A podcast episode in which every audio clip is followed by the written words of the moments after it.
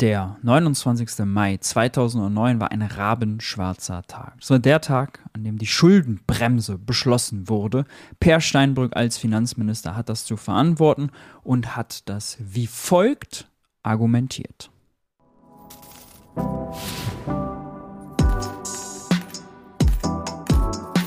Hi und herzlich willkommen bei Geld für die Welt. Ich bin Maurice und in diesem Video geht es um einen Dauerbrenner in der politischen Diskussion. Es geht um die Schuldenbremse. 2009, ja, am 29. Mai, da war es soweit, da hat man im Bundestag beschlossen, das Ding in die Verfassung zu hämmern. Jeder weiß, wie ich dazu stehe. Ich finde das eine besonders dumme Idee, aber was ich eine kluge Idee finde, ist, lasst uns das doch nochmal anschauen. Lasst uns doch nochmal anschauen, wie Per Steinbrück damals argumentierte. Denn also ich habe das 2009 nicht live mitverfolgt. Ja. Ich war noch im Gymnasium und habe mich für Politik genau so viel interessiert, nämlich gar nicht. Äh, erst recht keine Debatten um Schuldenbremse oder sowas verfolgt, ja, von wegen. Deshalb äh, umso relevanter, uns das nochmal in live anzuschauen und zu kommentieren. Bevor wir dazu kommen und den Schmerz gemeinsam durchstehen, lasst mich euch noch auf meinen Online-Kurs MMT für Einsteiger auf der Lernplattform Udemy aufmerksam machen, denn äh, da lernt man, wie Finanzpolitik richtig funktioniert, wie Geld entsteht, äh, wofür Steuern und Staatsanleihen eigentlich da sind und muss sich nicht die neoliberalen Nebelkerzen von Per Steinbrück anhören. Während des Sommers gibt es auch einen Gutscheincode, den findet ihr unten in der Videobeschreibung. Siebeneinhalb Stunden Videomaterial, 2000 Leute haben es schon gemacht, finden es im Schnitt ganz ordentlich, würde ich sagen. Äh, von daher, wenn euch das interessiert, checkt es doch gerne aus. Gut, jetzt ans Eingemachte. Bevor wir per Steinbrück lauschen, lasst uns noch mal kurz rekapitulieren, was eigentlich 2009 los war. 2009, das war kurz nach dem Höhepunkt der Finanzkrise, eine Bankenkrise aus den USA nach hier übergeschwappt ist. Äh, die deutsche Wirtschaft, die äh, hatte eine richtig fette Rezession. Äh, deutsche Wirtschaft im Sinkflug. Die deutsche Wirtschaft ist 2009 zum ersten Mal seit Jahren geschrumpft. Und das gleich kräftig. Beim Bruttoinlandsprodukt gab es ein Minus von 5%. Das ist nach Angaben des Statistischen Bundesamtes der stärkste Rückgang der Nachkriegszeit. Ja. Also, wir hatten eine Wirtschaftskrise und gleichzeitig ähm, hat die Bundesregierung, hat Angela Merkel ein großes, ein sehr prominentes 500 Milliarden Bankenrettungspaket auferlegt. Vieles davon waren nur Garantien und Bürgschaften. Das waren jetzt nicht 500 Milliarden, die einfach rausgeballert wurden. Aber es war ein sehr großes Paket. Zum Teil äh, neben den Bürgschaften und Garantien wurden den Banken noch äh, faule Kredite abgekauft. Es wurde, der Staat hat sich an einigen Banken beteiligt, ganz prominent ja an der Commerzbank, ja. Ähm, da hat er ein Viertel der Anteile aufgekauft und da auch mehrere Milliarden in die Hand genommen. Das war so ein bisschen die Debatte, die wir hatten. Ja, gleichzeitig hat die Europäische Zentralbank den Leitzins extrem nach oben gezogen. Man sieht es äh, hier 2009, ja, waren wir auf dem Niveau, was wir jetzt gerade wieder hatten. Das ist steil nach oben gegangen. Und dann, kurz danach ist es dann gefallen, äh, weil eben die europäische Wirtschaft in einer fetten Krise war. Aber als Reaktion auf die Finanzkrise hat man den Leitzins mehrmals äh, erhöht, damit die Krise eigentlich noch verschlimmert. Soll aber heute nicht unser Thema sein. Das ist auf jeden Fall die Ausgangslage. Das Schöne ist, in der Mediathek des Deutschen Bundestags findet man noch jede Debatte von früher. Das Blöde ist, die Videoqualität ist wirklich von letztem Jahrhundert. Man kann es noch nicht mal auf Fullscreen stellen. Technik des Deutschen Bundestages. Aber egal, wir müssen da zusammen durch. Kommt ja drauf an, was der liebe Per Steinbrück, SPD, damals Finanzminister, überhaupt so zu sagen hat. Wir gehen rein ich glaube, leider Gottes nicht erkenntnisfördernd. Ich will auf die Einzelheiten der Ergebnisse der Föderalismuskommission gar nicht eingehen, meine Damen und Herren, insbesondere auch nicht auf die Ausgestaltung dieser Schuldenregelung. Ich glaube, Frau Tillmann hat als sehr zutreffend diesen Punkt äh, erwähnt. Ich möchte gerne auf zwei grundsätzliche Bemerkungen zu sprechen kommen und vielleicht vier zentrale Missverständnisse aufgreifen. Erstens mit der Verankerung einer neuen Schuldenbremse, meine Damen und Herren, im Grundgesetz hat es diese zweite große Koalition exakt 40 Jahre nach der ersten großen Koalition in der Tat in der Hand, wie ich glaube, eine finanzverfassungsrechtliche und finanzpolitische Entscheidung von historischer Tragweite zu treffen. Eine Entscheidung, und darauf, das ist exakt der Unterschied Ihnen gegenüber, Herr Ramelow, eine Entscheidung, die die finanzielle Handlungsfähigkeit des Staates insbesondere unter dem Gesichtspunkt der Generationsgerechtigkeit sichern soll und nicht einschränken soll. Die absurde ja, das ist so die typische Verklärung, die man von Christianen auch heute noch hört, nach dem Motto, die Schuldenbremse schafft Handlungsfähigkeit, statt sie einzuschränken, was natürlich Banane ist, ne? weil also die Schuldenbremse ist ja eine politische Regel, die sagt, es darf nicht mehr als 0,35 Prozent der Wirtschaftsleistung an Schulden gemacht werden. Plus, minus ein bisschen mehr oder weniger, wenn die Wirtschaft gut oder schlecht läuft. Ja? Aber das ist zu vernachlässigen. Äh, und dass das keine Einschränkung ist, also natürlich ist das eine Einschränkung, weil man es erst recht noch ins Grundgesetz packt. Adam Tooze hat zuletzt bei Markus Lanz treffenderweise gesagt, Schuldenbremse ist Angst vor Freiheit, ja, Angst davor, dass man es ja einfach demokratisch äh, regeln könnte, nämlich man wählt eine Regierung und die sagt eben nun mal, was sie ausgibt, ja. Wenn sie schlechte das Geld für schlechte Sachen ausgibt, wird sie abgewählt, ja, so einfach. Wenn sie zu viel ausgibt und Inflation erzeugt, ah, Inflation ist unpopulär, wird sie abgewählt. Also, dass das also keine Einschränkung ist, sondern im Gegenteil, dass das Handlungsfähigkeit irgendwie erweitert oder sichert, ja. Völlige Verklärung der Tatsache. Die absurde Quintessenz Ihrer Rede, Herr Ramelow, ist, dass zusätzliche Schulden die Handlungsfähigkeit des Staates erweitern. Das ist eine absurde Zusammenfassung. Wenn Sie sich angucken, wie sich die Schuldenstandquote in Deutschland, das heißt das Verhältnis der Schulden an unserer Wirtschaftsleistung entwickelt hat. Jetzt hören Sie einen Moment zu, ich habe Ihnen auch sehr aufmerksam zugehört. Wenn Sie sich angucken, wie die Schuldenstandsquote in Deutschland sich entwickelt hat, will sagen, der Anteil der Schulden an unserer Wirtschaftsleistung und damit automatisch die Zinslastquote, will sagen die Zinsausgaben am Anteil des Bundeshaushaltes. Dann werden Sie feststellen, dass wir der gefährlichen Tendenz unterworfen sind, dass der Bundeshaushalt immer weiter verkarstet und versteinert und Ihre politischen Handlungsspielräume und vor allen Dingen nachfolgende Generation von Bundestagsabgeordneten einen immer geringeren Handlungsspielraum haben. Das ist das Problem. Das ist so der Klassiker gewesen damals, ja, auch weil man jetzt gerade so viel für Zinsen ausgeben muss. Wir haben eben hier das gesehen, ja, also in den Jahren vorher waren die Leitzinsen immer hoch, so wie sie jetzt wieder hoch sind. Und der Leitzins bedeutet natürlich, äh, dass der Staat für jede Anleihe, die er verkauft, dann eben auch mehr Zinsen zahlen muss. Es passt sich immer nicht gleich sofort an, ja, also nicht Leitzins hoch heißt direkt äh, höhere Zinskosten, denn es geht ja immer nur für neue Anleihen, die dann verkauft werden, aber wir sehen hier in einem Zeitraum von neun Jahren, ja, war der deutlich über zwei Prozent, die meiste Zeit über drei Prozent.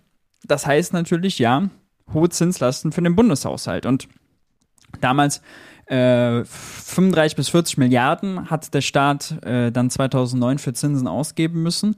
Das ist so ein Sechstel ungefähr vom ganzen Staatshaushalt gewesen. Ja, war viel. Ja. Aber ähm, diese Schlussfolgerung, dass die Zinsausgaben quasi eins zu eins korrelieren mit der Schuldenstandsquote. Sprich, wenn man die Schuldenstandsquote nur niedrig hält, dann hat man auch niedrige Zinsausgaben. Äh, das ist falsch. Denn man kann sich ja leicht vorstellen, auch allein mit dieser Grafik, ja, also hier seit sozusagen 2011, 12 die Zinsen gesenkt wurden und wir mehrere Jahre Nullzinsen hatten, das hat natürlich dazu geführt, dass auch die Zinsausgaben im Bundeshaushalt gesunken sind. Ja, also obwohl die Schuldenstandsquote Deutschlands, die lag damals übrigens bei 75 äh, Prozent, ist dann auf 80 Prozent hoch und dann langsam auf äh, knapp unter 60 gefallen. Jetzt ist sie wieder bei 70. Also eigentlich ein recht enger Korridor, ja, nichts Außergewöhnliches. Zum Vergleich, die USA stand damals auch ungefähr bei 70, die steht heute bei 130. Äh, Japan steht heute bei 250 Prozent, ja, nur um die Größenordnungen irgendwie zu haben.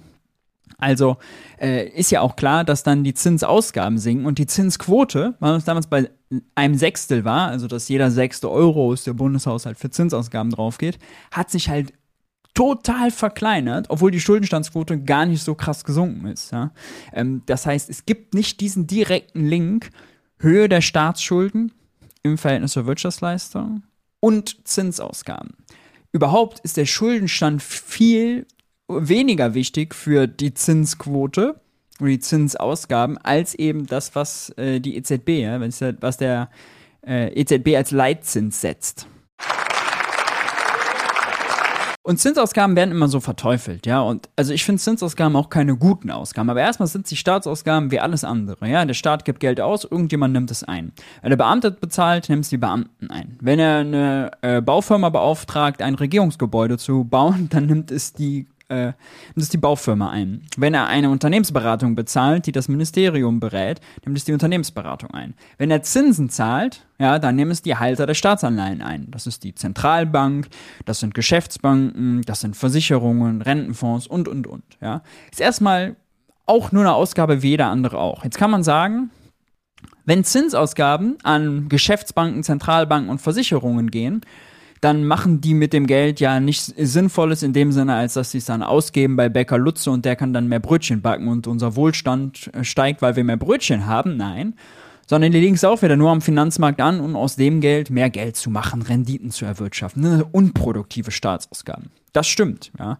Aber nur weil der Staat ein bisschen mehr für Zinsen ausgibt, heißt es ja nicht, dass per se Geld für anderes fehlt. Außer man führt eben eine Schuldenbremse ein, weil unter der Schuldenbremse bedeuten natürlich hohe Zinsausgaben, dass weniger für anderes da ist. Ja? Ähm, unter der alten Schuldenbremse waren nämlich die Investitionen explizit ausgeklammert. Es gab ja vorher schon eine Schuldenbegrenzung.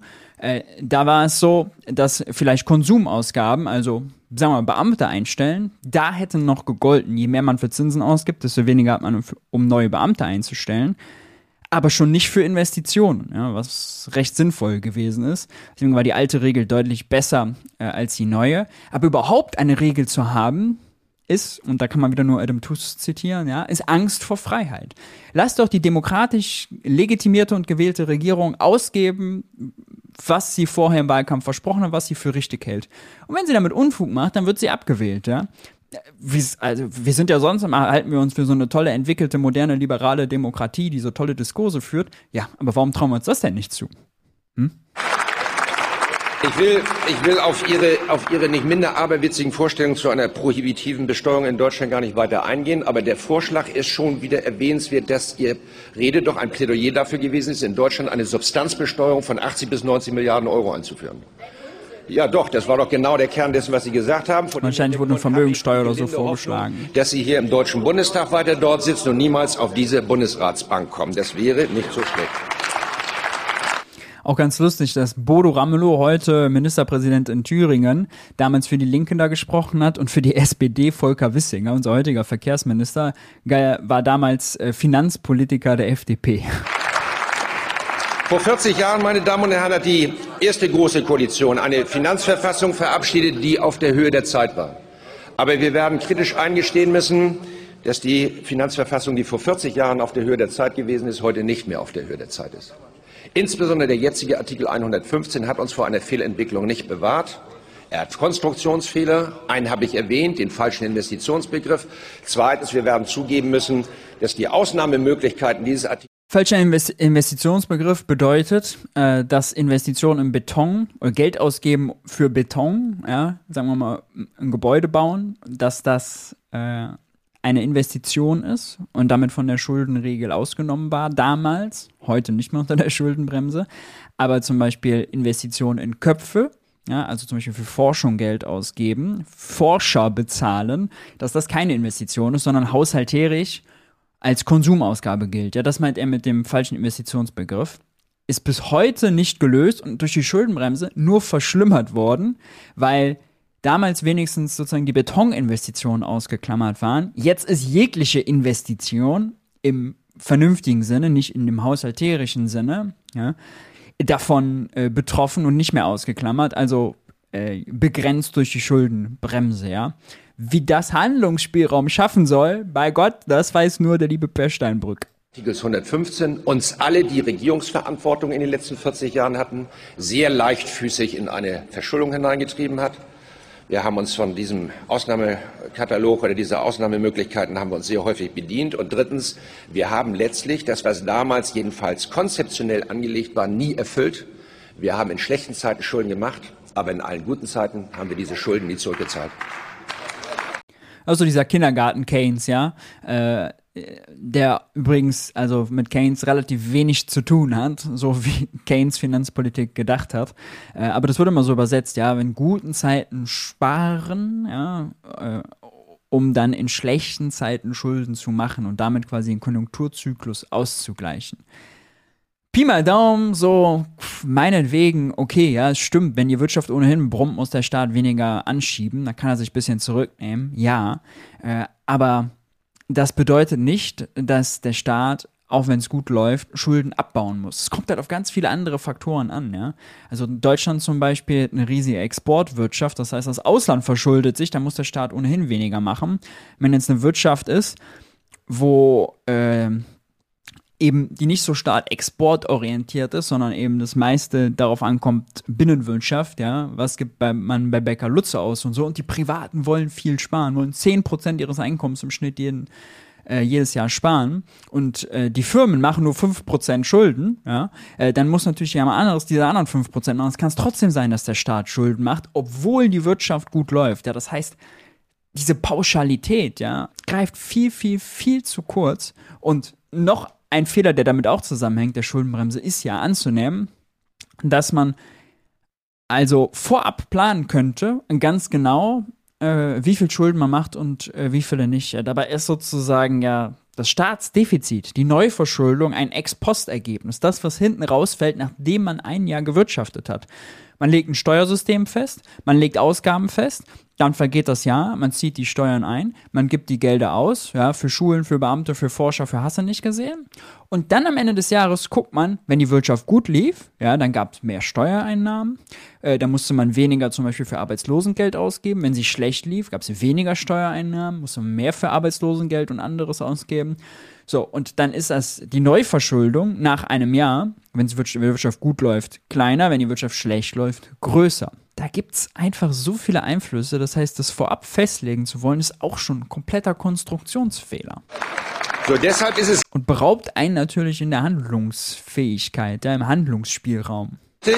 Deshalb ist es richtig, diesen Artikel 115 abzuschaffen und eine bessere, eine neue, eine zeitgemäße Finanzverfassung einzuführen. Ich will Ihnen noch einmal nur einige wenige Zahlen geben, die dies belegen. 1969 beliefen sich die Zinszahlungen des Bundes auf 3,2 Prozent des Bundeshaushaltes. Im Jahre 2008 belaufen sich die Zinsausgaben im Anteil an dem Bundeshaushalt 15 Prozent mit steigender Konsequenz. Und natürlich tragen wir aktuell in dieser Wirtschaftskrise auch dazu bei, weil wir mit enormen kreditfinanzierten Programmen geschuldet der sehr schwierigen, krisenhaften Situation wahrscheinlich absehbar in den nächsten Jahren in eine noch größere Verschlechterung dieser Zahlen hineinkommen. Deshalb bin ich der Auffassung, dass wir es den Bürgerinnen und Bürgern schuldig sind, ihnen zu signalisieren, dass wir es wieder ernst meinen mit der Konsolidierung, wenn wir aus dieser Wirtschaftskrise heraus sind. Ist übrigens nicht passiert, ja. Die Zinsausgaben des Bundes sind wieder gesunken, weil die Zentralbank radikal die Zinsen gesenkt hat, ja. Nicht, weil der Staat irgendeine Schuldenbremse oder so eingeführt hätte. Wir müssen auch den Finanzmärkten ein Signal geben, dass in Deutschland solide mit dem Haushalt umgegangen wird. Das ist äh, das, was Christian Lindner äh, eins zu eins sagt. Jetzt, als er seine Pressekonferenz hatte zum Bundeshaushalt, ich habe es mit Junge Naiv Wirtschaftsbriefing kommentiert. Ähm, vom Anfang Juli das. Da äh, hat er gesagt, äh, er will alles tun, das AAA-Rating für Deutschland zu bewahren, ja, und ein Signal an die Kapitalmärkte zu senden, dass Deutschland ein guter Schuldner ist, ja. Äh, dass Deutsch, deutsche Schulden sozusagen irgendwie sowas wie der Goldstandard der Eurozone sind. So ähnlich war die Formulierung. Äh, und das sagt Per Steinbrück hier heute auch. Generell, ja. Also, wenn man jetzt die Stimmen verzerren würde und die Augen schließen, ob da Per Steinbrück spricht, ob da Wolfgang Schäuble, ob da Olaf Scholz oder ob da Christian Lindner spricht, könnte man nicht, könnte man nicht sagen, könnte man kaum auseinanderhalten. Ja. Ähm, und das ist alles getrieben von dem Gedanken, dass der Staat mehr, Anleihen, mehr Zinsen auf seine Anleihen zahlen muss, wenn äh, die Banken, die Kapitalmärkte äh, glauben, dass der Staat äh, pleite gehen könnte, ja, dass er die Staatsanleihen nicht bedienen könnte. Und dann nehmen sie sozusagen einen größeren Risikoaufschlag. Deswegen war Griechenland 2012, 2013, 2014 bei einem Leitzins von 4% hatten die äh, eine Zinsen auf ihre Anleihen von um die 20%, ja, teilweise kurz drüber. Der Witz ist, ähm, während der Corona-Pandemie Nullzinsen und die EZB legt ein riesiges Anleihekaufprogramm auf, hat selbst Griechenland mit einem höheren Schuldenstand als damals in der Griechenland-Krise nicht 20% Zins gehabt, sondern gerade mal 1%, ja, weil die Zentralbank, die ist eben so mächtig, ja, die bestimmt quasi, wie hoch die Aufschläge äh, auf die Staatsanleihen sind, beziehungsweise sie kann es bestimmen. Wenn sie großes Anleihekaufprogramm auflegt und damit quasi den Banken, den Kapitalmärkten signalisiert, hey, ihr könnt dem Staat, könnt den Regierungen ruhig die Anleihen abkaufen. Im Zweifelsfall könnt ihr die bei mir abladen gibt kein Risiko, ja, dann gibt es auch keine hohen Zinsen. Was hat die EZB bei Griechenland gemacht? Oh, nee, die bösen Griechen, ja, also die müssen jetzt erstmal die Sparpakete mit umsetzen. Die EZB war ja Teil der Troika, die wiederum ein großes Spardiktat Griechenland aufgelegt hat und hat dann gesagt, ja, also nee, für die griechischen Anleihen, da stehen wir nicht ein. Ja, hat also griechische Anleihen explizit aus den Anleihekaufprogrammen damals ähm, auch ausgenommen. So, und deswegen waren dann die Zinsen natürlich hoch, weil man es politisch so wollte. Nicht, weil es eine Notwendigkeit ist. Deutschland kann aber kein Griechenland werden. Ne? Also das, was äh, Steinbrücke sagt oder was ähm, Christian Lindner dann oft sagen, was dann so als Gefahr, ja, oh Gott, wenn uns die Finanzmärkte nicht mehr trauen und so, wird nicht passieren. Kann gar nicht passieren. Die EZB müsste immer dafür sorgen, dass Deutschland äh, günstig an Geld kommt und dass die Renditen auf Staatsanleihen nicht explodieren, weil sonst explodiert die Eurozone, ja, weil Deutschland einfach so groß und so mächtig ist. naja, dieses sich anbiedern an die Kapitalmärkte, ja, verkennt die wahren Machtverhältnisse. Es ist bitter, dass die Politik so reagiert, so diese Machtdynamiken nicht versteht und verklärt ja selber, ja, also in einer liberalen Demokratie ist das ein wirklich Verklären von Zusammenhängen und äh, man muss keine Ahnung von Finanzen haben, um das scheiße zu finden. Ja? Äh, dass man die Bürger für blöd verkauft, äh, platt gesagt. Wir müssen als Deutsche dazu beitragen, dass die Stabilität des Euro über unser Haushaltsgebaren nicht in Frage gestellt wird. Auch das, ja. Wenn Deutschland keine Schulden macht, dann wäre der Euro stabil. Nee, nee, das Gegenteil ist der Fall. Also, die ganzen Banken und Kapitalmärkte haben irgendwann, als Schäuble so krass gespart hat, gesagt, bitte gebt uns mehr deutsche Staatsanleihen, bitte macht mehr Schulden, denn deutsche Staatsanleihen, ja, das ist der Fels in der Brandung sicherster äh, Anleiheprodukt, gebt uns mehr davon. Das ist auch, auch, so ein bisschen so ein Treppenwitz. Ja, man meint, man muss sich den Kapitalmärkten anbiedern, aber dann kommen die angekochen und sagen, bitte, bitte verkauft mehr Staatsanleihen. Ja. und wir haben ein massives Interesse daran, und natürlich also zur Eurozone, ja, die war jahrelang in der Krise. Nur deswegen waren die Zinsen so niedrig, weil die Inflation war unter dem Inflationsziel der EZB und die europäische Wirtschaft, ja, also im Schnitt 8%, 9% Arbeitslosigkeit, Jugendarbeitslosigkeit nie unter 16% gewesen. Frankreich, Italien 8, 9, 10, 11% Arbeitslosigkeit, ja, also wirklich fette Krise. Massenarbeitslosigkeit kann man das äh, nennen, zweifelsohne. Und äh, da hätte natürlich eine brummende deutsche Konjunktur statt das hier und Sparen und Schuldenbremse viel mehr geholfen, um die Eurozone als Ganzes wieder anzukurbeln und anzuschieben. Dass die Glaubwürdigkeit des europäischen Stabilitäts- und Wachstumspaktes auch durch unseren Beitrag gewährleistet wird. Das bringt mich zu einer zweiten Grundsatzbemerkung. Meine Damen und Herren, ein Resultat der von mir erwähnten weltweiten Finanzkrise ist es, dass plötzlich die Kreditwürdigkeit, die Kreditwürdigkeit ganzer Staaten in Frage gestellt ist. Das ist die Entwicklung. Und zwar selbst die Kreditwürdigkeit von Staaten, die bisher quasi als unantastbar angesehen worden ist. Wenn inzwischen selbst die Vereinigten Staaten von Amerika und selbst das Vereinigte Königreich sich vergegenwärtigen muss, dass sie runtergeratet werden können mit fatalen Folgen für ihre Kreditzinsen, für ihre Finanzmarktkonditionen, dann haben sie eine Vorstellung davon, wie wichtig es gerade in dieser Situation ist, dass Deutschland seine Bonität nicht verliert auf diesen Finanzmärkten.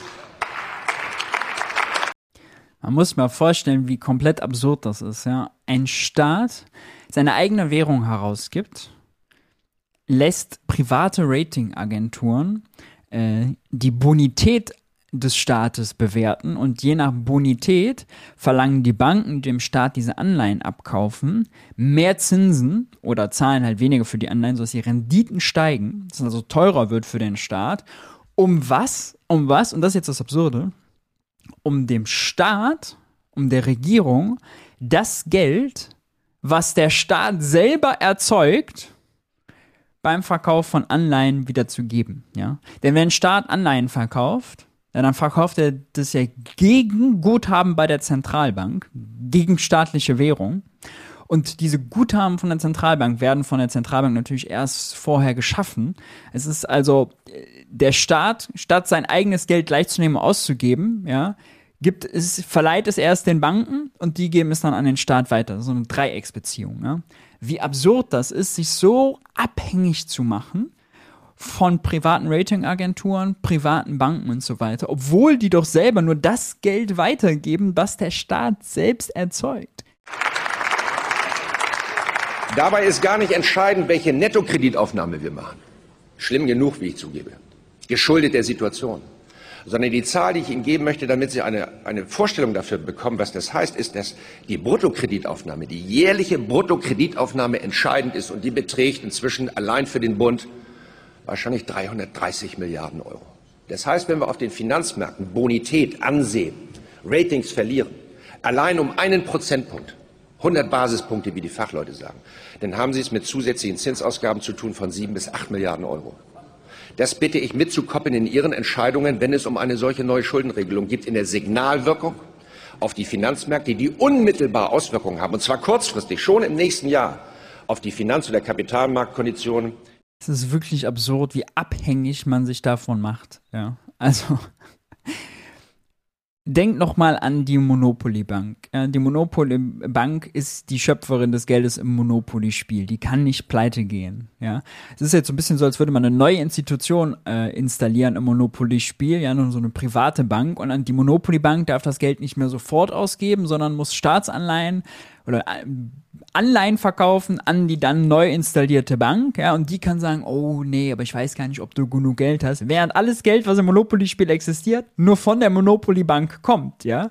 Äh, also man, man, man schafft quasi eine neue Institution und gibt der Macht über etwas, wo sie eigentlich de facto gar keine Macht drüber hat, ja. Es ist so absurd. Es ist so absurd. Und das komplett verkannt wird, dass, ein, dass Staaten mit eigener Währung ihr eigenes Geld haben. Das ist in der kompletten Debatte. Einfach kommt es nicht vor. Es ist komplett raus. Ja, es wird immer nur so getan, Staaten bekommen das Geld von, in Anführungszeichen, den Kapitalmärkten. Übrigens, wenn ihr wissen wollt, wie das genau mit den Staatsanleihen funktioniert, dazu habe ich schon ein Video gemacht. Ich verlinke das mal hier. Ähm, wenn man das sich anguckt und dann per Steinbrück zuhört, ja, dann also dreht man wirklich am Rad, weil das so falsch, so verzerrend, so verklärend ist. Wir als großer Schuldner auf den Kapitalmärkten haben. Es gibt ein erstes Missverständnis. Ich habe schon ganz viele Missverständnisse gehört. Die Schuldenbremse, meine Damen und Herren, behindert angeblich Investitionen in die Zukunft unseres Landes. Das ist falsch. Das ist falsch, sondern ich habe versucht darauf hinzuweisen, dass alleine die strukturelle Verschuldung, die wir machen können, uns des falschen Investitionsbegriffes enthebt. Und ich will Sie jetzt nicht länger damit konfrontieren, dass neben dieser Strukturkomponente auch eine Konjunkturkomponente in dieser Schuldenregelung drin ist, die uns auch reagieren lässt, wie auch in der jetzigen Zeit auf der Basis der alten Schuldenregelung, das antizyklisch zu tun, was notwendig ist, um diese schwierige Wirtschaftslage einigermaßen zu stabilisieren. Stimmt, die Konjunkturkomponente erlaubt, dass man ein bisschen mehr, kleines bisschen mehr ausgeben darf, wenn die Wirtschaft schlecht läuft und ein bisschen weniger, wenn sie gut läuft. Aber, also das ist so wenig. Natürlich selbst, egal wie groß die Konjunkturkomponente ist, ja, aber die Tatsache, dass sie sehr klein ist, nur ein Mini-Anteil ausmacht, ja, paar Milliarden jedes Jahr, beweist doch rein logisch, dass es eine Einschränkung von Investitionen, von staatlicher Handlungsfähigkeit gibt. Wenn der Staat meint, er müsste 100 Milliarden ausgeben, dann geht das nicht mit Schuldenbremse und Konjunkturkomponente. Ja? Wenn er meint, er will 2 Milliarden mehr investieren, ja, dann geht das vielleicht mit Schuldenbremse und Konjunkturkomponente. Aber es gibt irgendwann Größenordnungen, die gehen da nicht mehr und dann ist das natürlich eine Einschränkung. Da zu sagen, das wäre falsch, weil es die Konjunkturkomponente gibt, die ein bisschen was mehr Spielraum äh, erlaubt, ist also ein krass logischer Denkfehler auch. Ja? Was Politiker für einen Stuss erzählen können und damit durchkommen, damit einfach durchkommen, ja, ist schon logisch eine Beleidigung für den Intellekt. Das zweite Missverständnis ist, die Schuldenbremse nimmt der Politik Gestaltungsspielräume. Ich bin darauf eingegangen. Kommt das schon wieder damit? Das nicht im Einzelnen wiederholen, dass es um das Gegenteil ja, auf die Gefahren, dass es nicht noch dümmer wird, ne, Bär? Geht. Wir sind in einem Schraubstock der Verschuldung. Die steigende Schuldenstandsquote, die steigende Zinslastquote verkarstet den Bundeshaushalt mit anderen Komponenten immer mehr.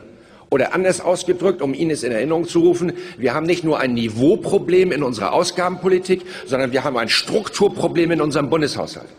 Vier Komponenten legen 40. Legen Man kann halt mit solchen Begriffen klug klingen, ja, und keiner versteht, was er damit meint. Niveauproblem, Strukturproblem, ja. Die Realität ist, was er erzählt, ist einfach, äh, ist einfach Unsinn. 80 Prozent des Bundeshaushaltes fest. Die Schulden die Zahlungen an die Rentenversicherung, die gesetzlichen Leistungen und die Betriebsausgaben des Bundes legen ungefähr ja, wenn er unter der alten Schuldenbremse einfach nochmal 50 Milliarden mehr investiert hätte, und das hätte in Deutschland sehr, sehr gut getan, äh, dann wäre das kleiner. Wären das keine 80 Prozent, sondern wären es vielleicht nur 70 Prozent. Ja, weil der Bundeshaushalt ist ja nicht dann an sich beschränkt. Die Konsumausgaben sind durch die alten Schuldenregel beschränkt gewesen, ja. Die Investitionen aber nicht. Die produktivere Variante äh, von der Reform wäre gewesen, auch die Konsumausgaben davon freizumachen. Ich habe es schon häufig erwähnt, wenn wir doch so eine tolle, liberale, moderne Demokratie sind, warum müssen wir uns dann so Kindergartenregeln äh, geben. Ungefähr 80 bis 85 Prozent des Bundeshaushaltes fest. In Wirklichkeit entscheiden Sie als Souverän des Landes in Wirklichkeit nur noch frei über 15 Prozent des Bundeshaushaltes. Und der Witz ist, bald wird es ja noch weniger, ja, weil die Schuldenbremse ja restriktiver ist, ja viel weniger Spielraum hat als die alte Regel, weil man, weil auch Investitionen jetzt dann dazu zählen. Das heißt, wenn man diese 80, 85 Prozent hat, ja, an Rente, an äh, Bundespersonal, an äh, Zinsen und so weiter. Ja, wenn man dann, dann insgesamt oben eine Höhe, eine, einen tieferen Deckel einzieht, dann da gibt es ja noch weniger Spielraum. Also diese ganze Rede ist so voll von Widersprüchen. Mehr nicht. Dritte, drittes Missverständnis ist, ich bin nicht so unverständlich, dass Sie mich ständig unterbrechen müssen oder. Ja. Warum sind diese Zwischenrufe immer da? So, das dritte Missverständnis gäbe es die Schuldenbremse heute in, dieser, in der Krise schon, hätte die Politik keine Konjunkturprogramme auflegen können. Ich habe Ihnen versucht, im Telegrammstil zu belegen, dies ist auf der Basis der alten Schuldenregelung möglich, mit den Risiken, die ich beschrieben habe, aber auch auf der Basis der neuen Schuldenregelung. Das ist einfach ein Irrtum, der ständig prolongiert wird, immer weitergegeben wird. Wir könnten 2010, 2011 nicht antizyklisch reagieren. Wir können es auf der Basis der Schuldenregelung. Ich will ein letztes Missverständnis aufgreifen, meine Damen und Herren, aus Zeitgründen. Die Schuldenbremse entmachtet angeblich die Länder und höhle den Föderalismus aus. Ja. Fakt ist, die Schuldenbremse schafft weder das Budgetrecht der Länderparlamente ab, noch widerspricht sie dem föderalen Staatsaufbau. Äh, die Länder haben ja noch eine strengere Schuldenbremse. Die dürfen nicht 0,35 Prozent Schulden machen, sondern nur 0,0. Und natürlich schränkt es das Budgetrecht der Länder ein ja, wenn die 20 Milliarden Investitionsprogramm in NRW machen wollen, dann können die das nicht, ohne die Schuldenbremse zu verletzen. Also natürlich schränkt es das ein. Ja, natürlich, die dürfen weiterhin äh, unter der Schuldenbremse selbstständig festlegen, wofür die wie viel Geld ausgeben. Ja, aber die Summe an sich, die dürfen sie eben nicht festlegen. Ja, sie dürfen den Kuchen nicht größer machen, dürfen nur entscheiden, wie der verteilt wird um ohne die Schuldenbremse äh, zu brechen. Ja? Also natürlich schränkt es das ein. Andere, andere Auffassung sind, sollen sie den dafür vorgesehenen Weg zum Bundesverfassungsgericht suchen. Im Übrigen, es war der Vorschlag des Bundes, und zwar sowohl der exekutiven Vertreter wie der Parlamentarier, auf der Basis des Maastricht-Kriteriums von 0,5 Prozent den Ländern 0,15 anzubieten. Und es ist eine eine denkwürdige Auszeit gewesen der Länder, aller Länderfürsten, die wieder reingekommen sind und zum Erstaunen der Bundesvertreter, mindestens jedenfalls von vielen, die hier sitzen, diese 0,15 Strukturkomponente nicht in Anspruch genommen haben. Ja, ich meine, dann sage ich doch etwas flapsig, das doch deren Problem, ist doch nicht mein Problem. Und dann sollen Sie es regeln. Ich habe nicht hat er natürlich recht. Ja, Horst Seehofer hat damals federführend verhandelt.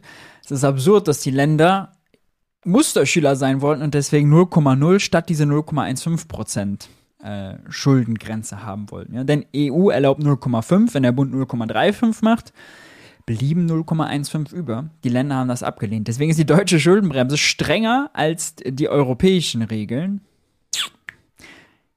Man kann sich nur einen Kopf fassen. dagegen, wenn Sie im Bundesrat das, die, diese, Position, diese Position im Einzelnen verändern. Meine Damen und Herren, wir den zukünftigen, zukünftig einen handlungsfähigen Staat will, die Gestaltungsfähigkeit der Politik und auch nachfolgender Parlamentariergeneration wirklich erhöhen will, der muss dafür sorgen, dass Schuldenstand und Zinslast reduziert wird. Ein handlungsfähiger Staat braucht langfristig tragfähige öffentliche Finanzen. Und langfristig tragfähige Finanzen sind nur dann gewährleistet, wenn die Verschuldung dauerhaft langsamer wächst als das Bruttoinlandsprodukt. Und genau dies ist Kern dieser Schuldenregelung. Das ist die Basis dieser neuen Regelung und das ist die Basis in meinen Augen auch einer verantwortungsvollen, generationsgerechten Politik. Ähm, wie kann es dann sein, dass die USA mittlerweile bei 130 Prozent stehen und nicht mehr bei 60 oder 70 wie damals zur Zeit der Debatte? Äh, ist das jetzt alles unverantwortungsvoll und geht die USA gerade den Bach runter? Oder Japan, die bei 250 Prozent stehen? Ja, es ist einfach altbacken und willkürlicher, diese Schuldenstandsquote bei 60 Prozent haben zu wollen äh, und die immer wieder darunter prügeln zu wollen. Äh, es ist kein Zeichen von Nachhaltigkeit. Erstens finanziell nicht, denn Ausgaben des Staates sind die Einnahmen der Privatwirtschaft. Die Schulden des Staates sind Ersparnisse auf dem Bankkonto in der Privatwirtschaft. Man kann sich das vielleicht so vorstellen. All das Geld, was die Monopoly-Bank im Monopoly-Spiel ausgegeben hat, was bei den Spielern liegt, aber bisher noch nicht wieder eingenommen wurde, sind die Schulden der Monopoly-Bank, die Ersparnisse der Monopoly-Spieler. Wenn die Monopoly-Bank mehr Schulden hat, ja mehr ausgibt, als sie einnimmt, wird, werden die Spieler im Monopoly-Spiel finanziell reicher. Und genauso ist es auch in der echten Welt, will man sagen, ja, je mehr Schulden der Staat macht, desto mehr private Ersparnisse gibt es in der Wirtschaft. Das ist das eine. Das ist die finanzielle Ebene. Die zweite Ebene ist die reale Ebene, nämlich, dass wir, um die Schuldenbremse einzuhalten, zu wenig investieren in die öffentliche Infrastruktur, in Bahnschienen, in Telefonnetze, in Stromnetze, in Schulgebäude, in, in Forschung und, und, und. Ja dass wir einen Investitionsstau haben, dass die öffentliche Infrastruktur in Deutschland heute 100 Milliarden weniger wert ist als damals. Ja, das ist eine Belastung für die nächste Generation. Denn wenn die schlechtere Schulen, schlechteren Forschungsstand, schlechtere Turnhallen, schlechtere Straßen, nicht genug erneuerbare Energien haben und, und, und, dann ist das eine reale Last, ja. Ähm, und die wird natürlich erst recht zur Last, wenn gleichzeitig viele Alte dieser Gesellschaft, Per Steinbrück gehört dazu, ja, Babyboomer, die gehen jetzt bald in Rente, müssen versorgt werden, aber die alternde Gesellschaft hat den Investitionsstau, mit dem Investitionsstau das Versorgen, das weniger junge Erwerbstätige die vielen Alten versorgen, erschwert. Was für ein Widerspruch. Deshalb, das, was wir hier heute entscheiden, dies muss endlich eine Konsequenz sein gegenüber den vielfältigen Reden, die wir halten, gegenüber der Belastung nachfolgender Generationen von Kindern und Enkelkindern. Sie entscheiden heute, bezogen auf diese Schuldenregelung, ob diese Appelle oder die Wahrnehmung dieses wichtige, dieser wichtigen Zielsetzung der Generationsgerechtigkeit ausgefüllt wird, verfassungsrechtlich, und belegt wird und unterstützt wird oder nicht. Herzlichen Dank fürs Zuhören. Puh, das war ja eine Debatte. Ja? Äh, da hilft nur eines, äh, wer sich dagegen immunisieren will, lasst mich euch nochmal hinweisen. MMT für Einsteiger, Geldsystem und die relevanten ökonomischen Zusammenhänge einfach erklärt in siebeneinhalb Stunden Videomaterial. Übrigens auch die Frage, wofür gibt es eigentlich Staatsanleihen? Wie funktioniert das mit den Staatsanleihen? Und, und, und. Äh, das würde helfen, um per Steinbrück zu widerlegen. Link ist in der Videobeschreibung plus ein Gutscheincode. Checkt das gerne aus. Ansonsten schreibt mal in die Kommentare, habt ihr diese Debatte damals schon mitbekommen? Ähm, wie findet ihr die Debatte und die Argumentation von Steinbrück? Habt ihr Fragen und Anmerkungen dazu? Ballert's alles unten in die Kommentare. Wenn euch das Video gefallen hat, lasst ein Like da, lasst ein Abo da, aktiviert die Glocke und zu guter Letzt haltet die Öhrchen steif und ich hoffe, wir sehen uns beim nächsten Video. Ciao, ciao.